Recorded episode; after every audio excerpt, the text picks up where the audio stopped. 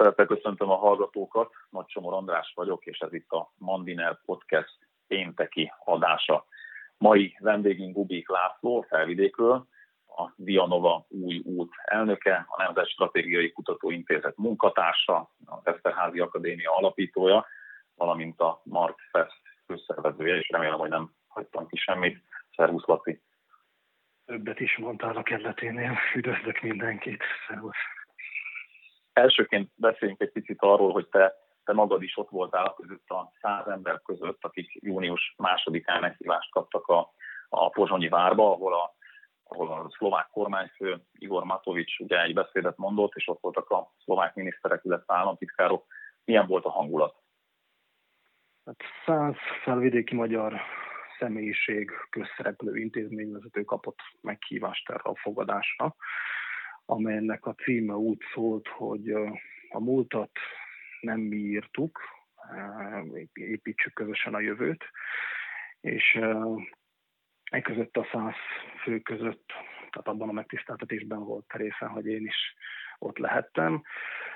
És két nappal volt történelmünk, hát leggyászosabb napjának századik évfordulója előtt, tehát június másodikán, Ugyanakkor a hangulata, én azt kell, hogy mondjam, hogy megfelelt annak, amit a miniszterelnök Igor Matovics megálmodott, hiszen a meghívóban baráti találkozóról beszélt, és ez a fogadási jellegű esemény ez ilyen is volt, tehát baráti találkozó volt, ugyanakkor nem volt sértő jellegű, tehát azért nagyon kényes apropót választott, én erről többször értekeztem már, hogy abszolút díjazandó az, hogy a szlovák miniszterelnök Trianon kapcsán gondol arra a közösségre, amelyet nagyon sok sérelem ért az elmúlt száz évben, és az is jó, hogy párbeszédet kezdeményez, az apropó viszont egy vékony jégen táncolás. Ő viszont szereti a, azt a, az eddigi pályafutásáról is tudjuk, hogy szereti a kockázat vállalást, és nem tér ki a konfliktusok elől. Így aztán belevágott, hogy Trianon kapcsán párbeszédet indítson a felvidéki magyarokkal, de úgy gondolom, hogy, hogy ott helyben kifejezetten korrekt volt a hangulat, és megágyaztunk egy olyan kölcsönös párbeszédnek és egy további munkának, amelyből akár valami jó is kisülhet. Ugyanakkor, mivel, ahogy említettem, nagyon érzékeny a téma, ügyeltek arra is, maga a miniszterelnök is, illetve az egész program során a szervezők, hogy kerüljük az ünnepkifejezést, kerüljük a kocintást, kerüljük a, a pohárköszöntőket, tehát hogy ne hangozzék el, illetve ne történjen semmi olyan, ami az ott lévő magyarokra nézve sértő lehet. Tehát ha én most nagyon elhű felvidéki magyarként közelítem meg a dolgot, akkor mondjuk semmi olyan nem hangzott el, illetve semmi olyan nem történt, amire én azt kellett volna, hogy mondjam, vagy tegyem, hogy felállok, és, és ott hagyom a termet. Éppen ezért pozitívan értékelem a, a magát a találkozót, illetve a kezdeményezést is. Jutottatok-e valamire? Most nyilván a, a memorandumot ilyen tekintetben, amit az MKP vezetősége átnyújtott, hagyjuk figyelmen kívül, mert arra visszatérünk még, illetve nyilván a Matovics mhm. féle beszéd is hát sokak szerint történelmi jelentőségű volt. Ezen kívül sikerült-e valamit megbeszélni? Én nem vártam őszintén szóval többet ennél a találkozónál, mint ami ott elhangzott. Tehát azért nézzük meg, hogy mekkora teher és mi minden terheli itt a közös a két nemzetnek, vagy ha azt nézzük a Csehszlovákián, illetve a Szlovákián belül a felvidéki magyarok és a szlovákoknak a kapcsolatát.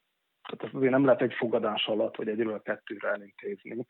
Én, a, én azt vártam ettől az egésztől, hogy megágyazunk egy, egy későbbi eh, korrekt eh, kapcsolatépítésnek, illetve egy olyan eh, közhangulatnak, amely majd kedvez annak, hogy a tényleges jogkiterjesztésben is előmenetel, hogy előrelépés történjen. És én három gondolatot, három fontos momentumot idéznék a szlovák miniszterelnök beszédéből, ami szerintem fontos és érdemes idézni, és érdemes ismételni. Az egyik, hogy azonosságot, illetve közösséget, történelmi sorsközösséget vállalt a történelmi Magyarországgal. ezt azért úgy szeretik kerülni a szlovák politikusok, ők szeretik, szeretnek úgymond csak a 20. századról és az önálló csehszlovák, illetve szlovák államról beszélni, mint ott kezdődött volna a történelmük. Amit egyébként én nem is értek, mert hát nyilván büszkébb és nagyobb, nagyobb tartást adhat egy nemzetnek és egy uh, embernek is, hogyha ezer éves történelemről beszél, nem száz éves történelemről. De most igen, hogy kicsit új fejezetet nyitott, mert a közös ezer éves történelmünkről beszélt, és egy közös államról. Ez egy uh, nagyon figyelemre méltó gondolat volt. A másik, az kifejezetten a felvidéki magyar közösségnek szólt, az pedig az volt, hogy minket legközép-európaibb, vagy ennek a szinonimáját használnánk, a legvisegrádibb nemzeti közösségként jellemzett, és ezt a gondolatot ugye megismételte később a miniszterelnöki csúcson is, amikor sajtótájékoztatót tartott a Orbán Viktorral, hogy mi Közép-Európa, tehát a felvidéki magyarok Közép-Európa más követei lehetünk, hiszen a visegrádi térség földrajzilag kellős közepén helyezkedünk el, és hát a földrajzi, illetve a nyelvi kulturális helyzetükből kifolyólag is mi vagyunk azok, akik gyakorlatilag a V4-en belül mindenkivel az anyanyelvén tudunk szót érteni. A magyar az anyanyelvünk, Szlovákiában élünk, a szlovák nyelvtudás birtokában tökéletesen megértjük egymást a csehekkel is, és hát azért a részben a lengyelekkel is, és ebben óriási uh, potenciál, illetve óriási helyzeti előny, uh, erőforrás is van. És a harmadik, amit kiemelt a miniszterelnök, az pedig ugye maga, maga az üzenete, illetve az apropója az egésznek, hogy, hogy tekintsünk előre. Tehát, hogy van egy olyan dátum a közös történelmünknek, amelyet a felek nem értékelhetnek azonos módon. Ugye ezt aztán Orbán Viktor is megerősítette, sőt, még inkább nyilvánvalóvá tette egy héttel, a másfél héttel később a sajtótájékoztatón, hogy lehetetlenség, hogy ugyanúgy tekintsen egy szlovák 1920. június 4-ére és egy magyar, azon belül még egy felvidéki magyar is erre a, erre a dátumra. De, de most már akkor nézzünk előre. Tehát ne felejtsük el azt, ami történt, de 21. Mm, század olyan kihívások elé állít bennünket, hogy azt ne történjen meg az, ami a 20. században megtörtént, hogy egymás kárára nyeri meg valaki a 20. századot, illetve veszíti el, hanem történjen az, hogy a 21. századot együtt nyerjük meg egy közös közép-európa fölépítésével. És ez a három gondolat szerintem nagyon fontos, ami elhangzott a miniszterelnök beszédében. És hát rajta kívül, illetve mellette Berény József, a Magyar Közösség Pártja korábbi elnöke kapott még szót, aki a jelenlévő felvidéki magyarokat képviselte, illetve a mi nevünkben szólt, és ő pedig már a konkrétumokról is beszélt. Tehát megnyitotta azokat a kérdéseket, amelyekről azt reményük az új kormánytól és az új miniszterelnöktől, hogy majd előre lépünk. Ilyen a kollektív bűnösség, ilyen a közigazgatási átalakítás, ilyen az állampolgársági kérdés, ilyen a kisebbségek tehát a nemzeti közösségek, sokkal jobban szeretem ezt a kifejezést, de, a kisebbséget csak azért használom, mert szemléletesebb talán az ő jogállásuk, és sorolhatnám. Mennyire lehet teles ez a közeledés Matovics részéről, hiszen valóban barátságról beszél, és valóban nagyon ritka volt az elmúlt száz év történelmében, hogy bármelyik elcsatolt területen egy közjogi méltóság ilyen jellegű lépéseket tett volna a magyarság irányával, de mégis ugye egyszerűen azt látjuk, hogy a Matovics kormány egyik első lépéseként, vagy legalábbis a kormányprogramban megfogalmazta, hogy az állampolgársági törvényen nem kíván igazából érdemben módosítani, tehát lesz, lesz valamiféle módosítás, de ez a felvidéki magyarság által elvárt módosításnak nem tesz eleget, illetve ha megnézzük, hogy majd ugye beszélünk róla a memorandumról, de a memorandumra adott reakciója sem volt éppen eh, baráti hangvételű. Ahol jogos, jogos követelések voltak megfogalmazva. Én amondó vagyok, hogy értékeljük a gesztust, de álljunk két lábbal a földön, és uh, legyünk késznél. Tehát, uh, ahogy említettem, hogy mi mindennel terhes erősek itt a kapcsolatok, ennek fényében értékelni kell a gesztust, viszont nem szabad tőle elalélni. Éppen ezért a követeléseinkből, amelyek az elf mm, politika, is mondjam, dimenziójában is, meg egyébként is fontosak, azokból nem szabad semmit sem engedni, és állandóan napirenden kell őket tartani. Tehát, és erre figyelmeztetni is kell, hogy mond a miniszterelnököt. Most itt volt a megválasztása után a mm, három-négy hónapos, vagy három-négy hónapig tartó koronajárvány, koronavírus járvány, mm, most kezdődhet talán ennek leküzdése után a tényleges kormányzás, és hát meglátjuk, hogy ebben a gesztusokon túl milyen lesz a kormánypártoknak a kisebbség politikája, azon belül a magyarság politikája. Na és itt kell észnél lenni. Tehát, hogyha a gesztus és a kinyújtott kéz az most már adott, akkor foglalkozunk a tartalommal is, és tegyük nyilvánvalóvá, illetve hangsúlyozunk ki azokat a kérdéseket a megfelelő időben és a megfelelő módon, amelyek a közösségünket érintik, és amelyekről úgy gondoljuk, hogy ennek a félmilliós magyarságnak Szlovákiában, illetve a többi nemzetiségnek is uh, jobb lesz a sorsa, és élhetőbb lesz a, élhetőbbek lesznek az életkörülményei a, az országon belül. Na és itt azért még hadd némi kívánni valót azért a, a helyzet, hiszen ahogy említetted is, a, arról beszélt Igor Matovics, hogy egyenjogú polgárként tekint minden magyarra az országban, viszont mondjuk a kollektív bűnösség deklaráló és még mindig a szlovák jogrendet képező venes dekrétumokhoz nem akar hozzányúlni.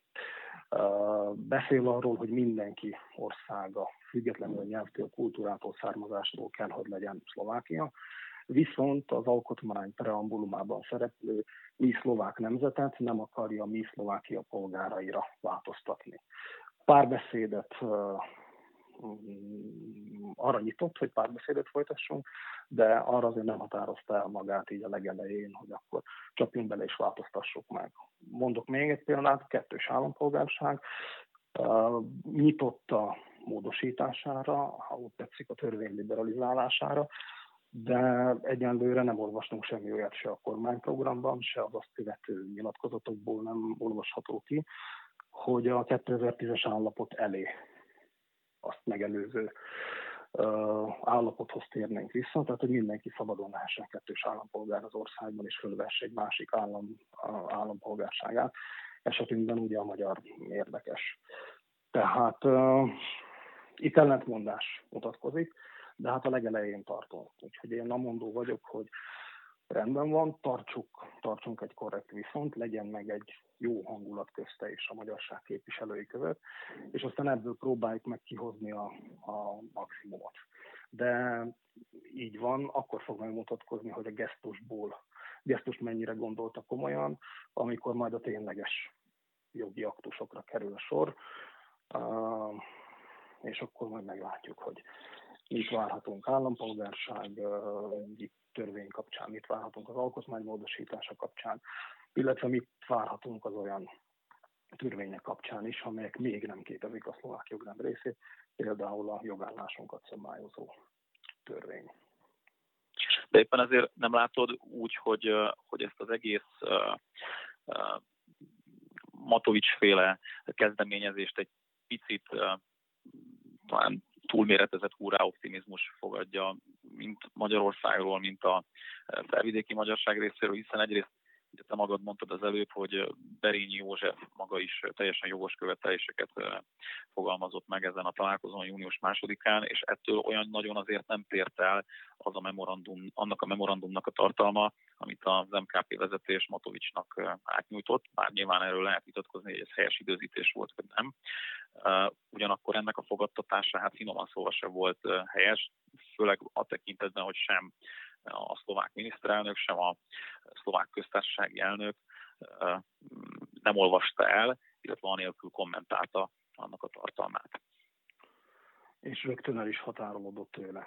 Így van. De magától a formától határolódott el, nem a tartalomtól. Ez viszont nem menti fel attól, hogy szerintem is egy helytelen és túlméretezett reakció volt a részéről, ami így elrontotta azt a hangulatot, amelyet ő maga alapozott meg június másodikán. Uh, kiderül. Én azt mondom, hogy a legközelebbi jövőben ez kiderül. Sokan, egyébként nem mondanám, hogy egyértelműen pozitív a fogadtatása a, a miniszterelnök gesztusainak. Vannak, akik főleg felvidéki magyarság körében, akik ezt a, hát a magyar politikai térfélre való betörésként értelmezik. Tehát, hogy ez semmi más a szlovák miniszterelnök részéről, csak uh, magyar szavazatokra vadászás. Hiszen uh, hosszú idő után elő, most állt elő 2020 uh, tavaszán az a helyzet, hogy nincs intézményesített magyar képviselet a szlovák parlamentben. Éppen ezért a szlovák pártok és a szlovák politikusok érzik azt, hogy ha valamit kínálnának a felvidéki magyaroknak, és előre haladnánk a jogkiterjesztés útján, akkor talán ezáltal könnyebben meg tudnák szólítani a magyar választókat, akik elpártolnának a, akár a magyar közösség pártától, akár a, a többi magyar kisebb pártól, és átpártolnának szlovák pártokon. Tehát, hogy sokan így értelmezik ezt a gesztust. Uh, nyilván politika. Osztod ezt a véleményt?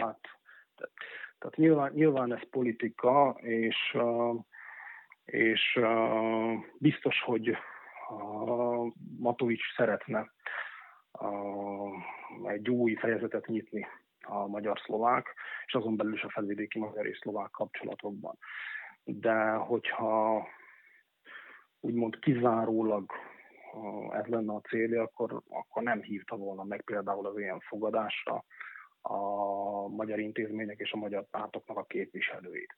Vagy pedig akkor nem az MKP egyik leg mm, politikusa, és hogyha jelenlegi a szlovákiai politikai pozíciókat nézzük, akkor legmagasabb megyei alelnökként legmagasabb pozícióban lévő politikusa lenne úgymond a magyar tanácsadója ezekben a kérdésekben, hanem akkor rábízná egy az egyben a, a saját frakciójában lévő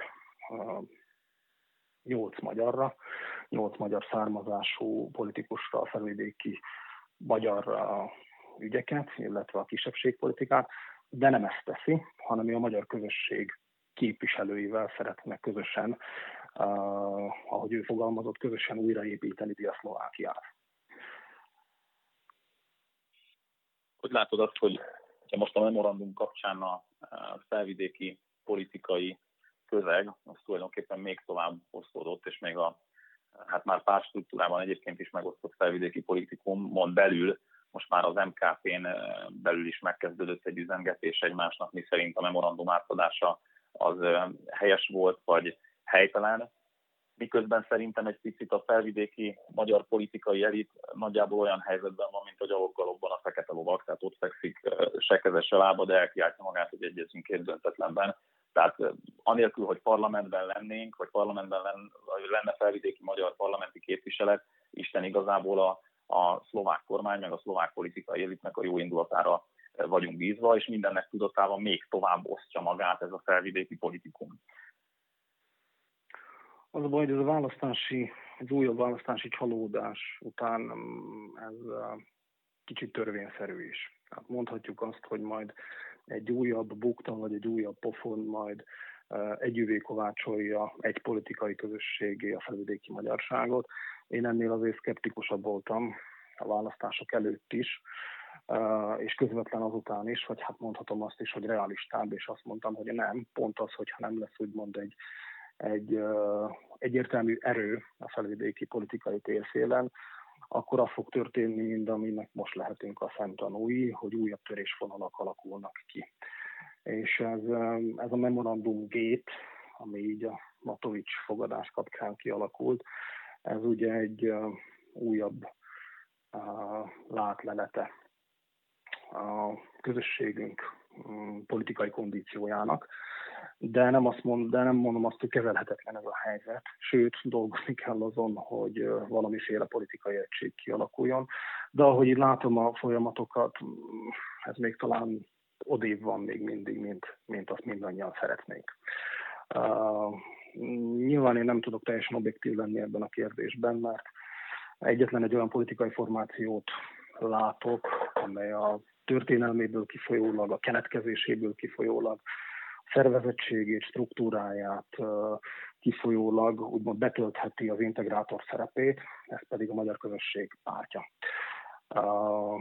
A többiek vagy túl kicsik még ahhoz, hogy vezetők legyenek, vagy annyit vesztettek az elmúlt időben, gondolok itt a Most hídra, amely most ment át egy tisztújításon, hogy erre már nincs meg az ereje. Viszont ha az MKP nem megy át egy olyan mm, éles és egyértelmű reformon, akkor sajnos a többiek nem fogják őt líderként elfogadni, és akkor az a, hát, bocsánat, mivel saját magukról beszélek, talán megengedhetem ezt, az a cicaharc fog folytatódni, amelynek most a, a szemtanúi vagyunk. Tehát egy egyértelmű társadalmi programra lenne szükség, egy olyan pozícióra, amely megkerülhetetlenné teszi a vezető politikai erőt, nevezük MKP-nak,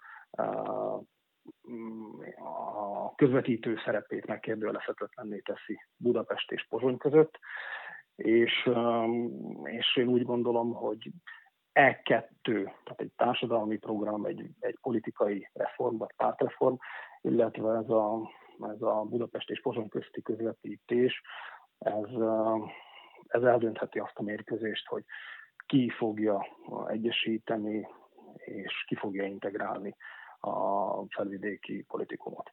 És az a baj, hogy rengeteg időt vesztettünk, és a közösségünk is úgy érzem, hogy kezd beleunni, illetve kezd belefáradni a belső harcokban is, és hát a demográfia sem feltétlen nekünk kedvez. Tehát egy egységes politikai formáció kialakításával, ami utoljára ugye 1998-ban sikerült a Magyar Koalíció pártja megszületésével. Már messze nem 10-12 százalékos pártról beszélnénk, hanem jó esetben 6-7 százalékosról, illetve olyanról, amely épp hogy megugorja az 5%-os választási küszöböt. És minden egyes hét, minden egyes hónap elvesztegetett idővel az a baj, hogy az esélyek és az erőnk gyengül. Tehát kőkemény felelőssége mindenkinek, hogy észnél legyünk, rendezzük a sorokat, és egy olyan víziót és világos erőviszonyokat teremtsünk, amely megáldja az integrációnak, és amely, hogy is mondjam, úgymond aktivizálja a felvidéki magyar közösséget, és elérjük azt az állapotot, legalább megközelítjük azt az állapotot, ami a 90-es évek végén és még a 2000-es évek első felében is megvolt, hogy aktívabbak a magyar választópolgárok az országban, mint az ország északi felében lakó polgárok. 2024-re a következő parlamenti választásra ez az integráció megvalósulhat? Hát uh, szerintem késő tehát már akkor is késő lenne, mert 2022-ben önkormányzati választások vannak, amelyek, id, amelyek abban az évben ráadásul nem csak helyi önkormányzati választások és polgármesteri választások lesznek, hanem össze lesznek kapcsolva megyei önkormányzati választásokkal. És ami azt mondja maga után, hogy magasabb lesz a választási részvétel a megyéken, mivel egy nap tartják a választásokat a polgármester választáson, ahová azért úgy a polgárok elmennek, mert hát azért a saját falu, a saját városa, amely úgy közel állnak hozzá a választópolgárhoz az adott helység a legszűkebb pártjájának a problémái, akkor nyilván a választási urnákhoz jön és akkor el fog menni, a, ha már ott van, akkor a, a megyei képviselőjelöltekre is szavazni. Ami viszont a mi eddigi súlyunkat jócskán befolyásolhatja. Mert hogyha szétaprózódnak az erők, és több mm, magyar indul a különböző színekben, akkor mondjuk az olyan megyékben, ahol jóval kisebb a magyarság számaránya, gondolok itt Besztercebányára, gondolok itt Kassa megyére, vagy akár Pozsony megyére, ott jócskán veszíthetünk az erőnkből. Úgyhogy ennek az integrációnak, az integrációt nem szabad kitolni 2024-ig, a következő parlamenti választásokig, hanem ennek 2022-ig a következő önkormányzati választásokig meg kell valósulnia. Sőt, hozzáteszem azt, hogy jövőre ugye népszámlálás lesz. És a népszámlálás az valahol egy lelki folyamat is. Mm, sokkal az ingadozók, akik még nem döntötték el mondjuk, hogy a vegyes házasságban élők milyen nemzetiségűnek vallják magukat, ha egy céljaival tisztában lévő és erejeteiben lévő közösség szólítja meg őket, akkor talán jobb eséllyel vállalják a magyarságukat, és jobb eséllyel írják be a nemzetiségük mellé azt, hogy, hogy ők magyarok. Tehát nem csak a választások szempontjából, hanem a számarányunk szempontjából sem mindegy az, hogy erőt tudunk mutatni, vagy továbbra is szétaprózódva folytatjuk csak a tevékenységünket. Legyen így, mutassunk erőt. Még egy utolsó kérdést teszek fel, amire majd arra megkérlek, hogy röviden két percben válaszolj. Hogyan értékeled a szlovák-magyar miniszterelnöki csúcsot, tekintve, hogy a szlovák miniszterelnök második útja Budapestre vezetett? Uh-huh. Lényegében ezt érintettem akkor, amikor a fogadásról beszéltem. Sok gondolatot uh, megismételt, ez a visszaidézett a szlovák miniszterelnök azokból, abból a beszédéből, amelyet, amelyet a Pozsonyi várban a fogadáson is mondott. Mm, én úgy látom, hogy hogy Orbán Viktor helyesen szabta meg az iránt, és úgy látom, hogy a szomszédok közül most Szlovákiában egy, hogy is mondjam, értő fülre, és egy bízom benne, hogy egy jó szövetségesre és partnerre talált a közös közép-európa felépítésében. Mert a két oldalú kapcsolatokban én most nem látom akadályát annak, hogy rosszabbodna a viszony Magyarország és Szlovákia között, sőt, meg nem kockáztatni, hogy talán még javulni is fog az előző évekhez képest. És nagyon bízom benne, hogy ez a jó viszony, ez a jó államközi viszony és a közös Európa, azon belül is a közös közép-európa építése, az végre meg fog ágyazni egy olyan hangulatnak Szlovákián belül is, hogy a klasszikus kisebbségvédelmi kérdésekben is, tehát a felvidéki magyarság jogállását érintő kérdésekben is engedékenyebb, józanabb és, és előremutatóbb lesz a szlovák politika. Laci, nagyon szépen köszönjük, hogy elfogadtad a meghívásunkat. Köszönöm szépen a lehetőséget. Hallgatóinknak pedig nagyon szépen köszönjük a figyelmet legközelebb eh, kedden találkozunk, addig is minden jót kívánok és viszont hallásra.